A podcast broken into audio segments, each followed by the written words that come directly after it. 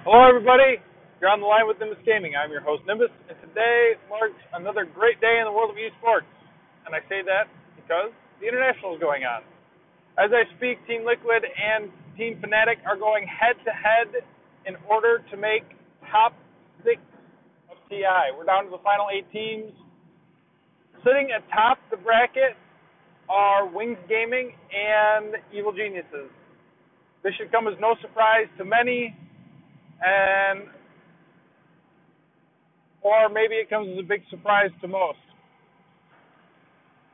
In the lower bracket, we have eHome, we have Fnatic Liquid, who we're playing right now, and we have MVP Phoenix. So, right now, we there's there's kind of a few things I guess I want to talk about, and we'll we'll see how far I get into it. I guess the first thing I want to talk about is evil geniuses and uh, how the event, how how all the the things that have led up to this this time have worked in their favor to help them reach as far as they have in the international. And it's been a series of very fortunate events they seemed very unfortunate at the time, very unfortuitous, but they have because of that they have culminated into a very a very fortunate situation for them. Let's rewind a sec. This is a team that won TI last year. They won TI 5 2015. They uh, put up a pretty dominant performance, especially against the really strong Chinese teams like CDEC. They managed to outlast a lot of the other the other Western Western teams, and they were able to deal very well with these with the these the, the Chinese innovation at the time was that your core, as soon as he hit like level six or seven, had his ultimate, had his big big damage dealing spells, especially with the Phantom Lancer and the Gyrocopter, you would rotate to another lane secure a kill, and try to secure an objective. That was the innovation that the Chinese teams came up with, and it would always catch the Western teams by surprise. And they didn't. It was very hard for them to to react to that and break the mold. MVP Phoenix obviously they just caveman Dota, rush at people and play their own game, so they didn't really have a problem with it. Thus, they finished top six. But the Chinese teams, that this innovation really caught a lot of teams by surprise until Evil Geniuses discovered that the Chinese teams couldn't handle techies. And as soon as as soon as Evil Geniuses started abusing the techies, the snowball, the Tusk plus techies combo, the techies and Leshrac versus and Clockwork, and you play 4v5 and the techies just takes over the map, like the, the game was over, right? So this team they they brilliantly win TI. They figure out how they figure out that the Chinese teams, well, they've been they were innovative. They could not innovate when it came to this hero. So they go into the first. Valve announces the majors, and they go into the first major of the year, and that major is Frankfurt, and it's a really big deal. First major, first Dota event. This team, it's still the same roster from the international. Actually, no, it wasn't because they kicked Aui. They kicked Aui and they picked Arteezy back up because Arteezy left Secret, and Fear moved to the fourth position. And this, the team really had a hard time with the Arteezy Sumail PPD dynamic, right? You, they really had a hard time, and there was turmoil in the team up until about three, up until about like a month and a half ago or two months ago. Like the team roster changed. They had to play through the open qualifiers because their roster changed right after the Manila Major or epicenter. They just placed really badly because the problems because PPD and Aui are just they can't play together anymore.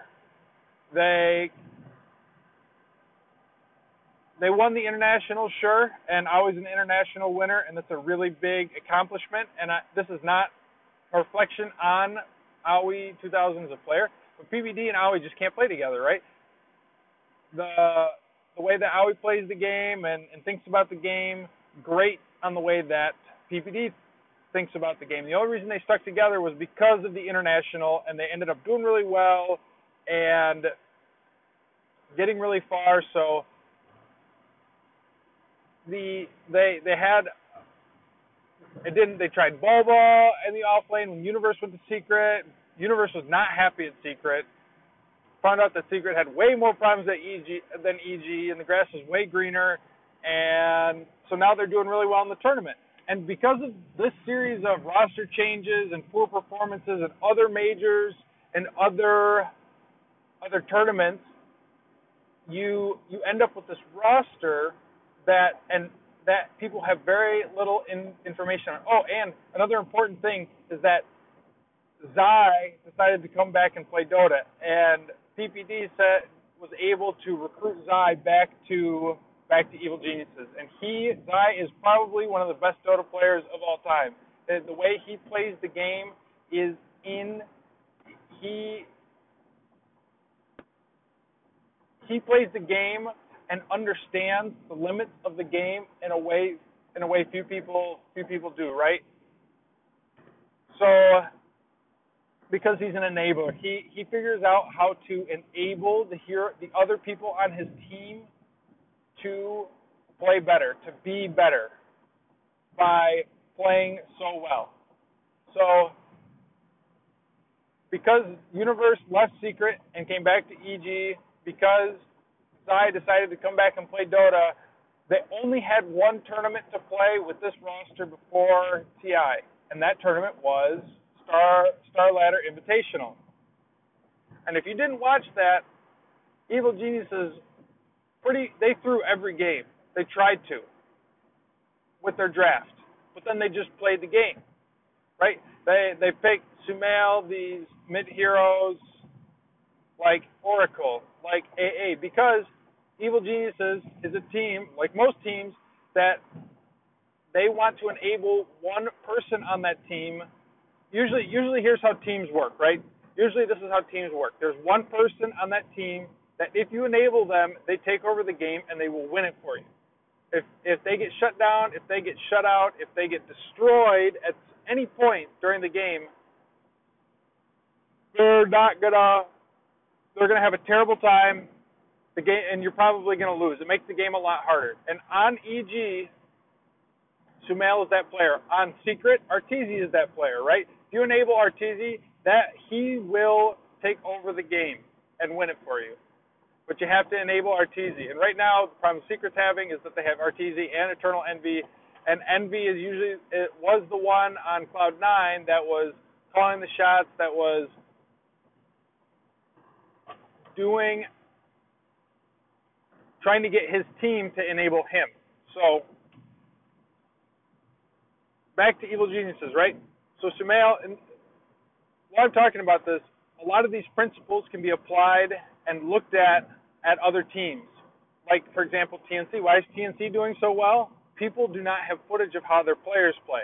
They don't have the ability to watch as much replay footage as as other teams say secret or evil geniuses like players on those teams have been playing for a long time. They have they have firing patterns. They have ward placement positions. They have things they have tendencies. They have all these different things excuse me that separate them as players. And so eg have very little footage on them playing as a five man team. Zai hasn't had footage on him in over a year. Sumail, they haven't given away the heroes that he's going to play, so there's no footage on him for the past couple months. And EG hasn't been doing very well, so people probably either wrote them off or they just didn't didn't think that they would need to worry about them or whatever, right? Everyone came into the tournament thinking OG was hot stuff, thinking Liquid was hot stuff, and everybody prepared for them. And guess what? OG uh, ends out go goes out as soon as they get knocked to the lower bracket. They lose to TNC, another team that people didn't have very much footage on and didn't know how to play against, and they they lost against eHome, who is just on a roll. Right, eHome has been on a was on a rampage until last night when they lost to Evil Geniuses. But those games, those two, that first game was probably the best Dota game that's ever been played right? It's not the TI3 Game 5 Alliance versus Navi just because of the the situation, but in terms of just gameplay and and the the way that both teams reacted and played around each other and played like the the greatest one of the greatest plays of all time, like up there with the S4 Dream Coil, stopping the TPs of Navi, allowing Alliance to to like triple racks them. I think is what they did. They got mega creeps in one, or they they got the they got the throne in one. He, Sumail hits an arrow, uses shoots an arrow as Mirana while the jug is omni slashing, and times it such that as soon as the jug gets out of the omni slash, the arrow hits him. I mean, how many people there there probably is not a single person in the world who can do that. So all these factors culminate into evil geniuses not into their success right now. TNC, very similar story. Right now, many people have much tape on them. They get a little bit further in, people kind of realize how they play, what they like to play, their warding spots, their their kind of the cheekiness that they bring to the game, and they have a much harder time. Right? They're they're not able to capitalize on the, the lack of information. So now it comes down to a raw a raw a game of raw skill. And they they got out outplayed in the second game and outdrafted in the third, or they got outdrafted in the second and third game. So well, that's all the time I have for right now. I think I'm going to do a double header. So this is Nimbus Gaming. Until next time.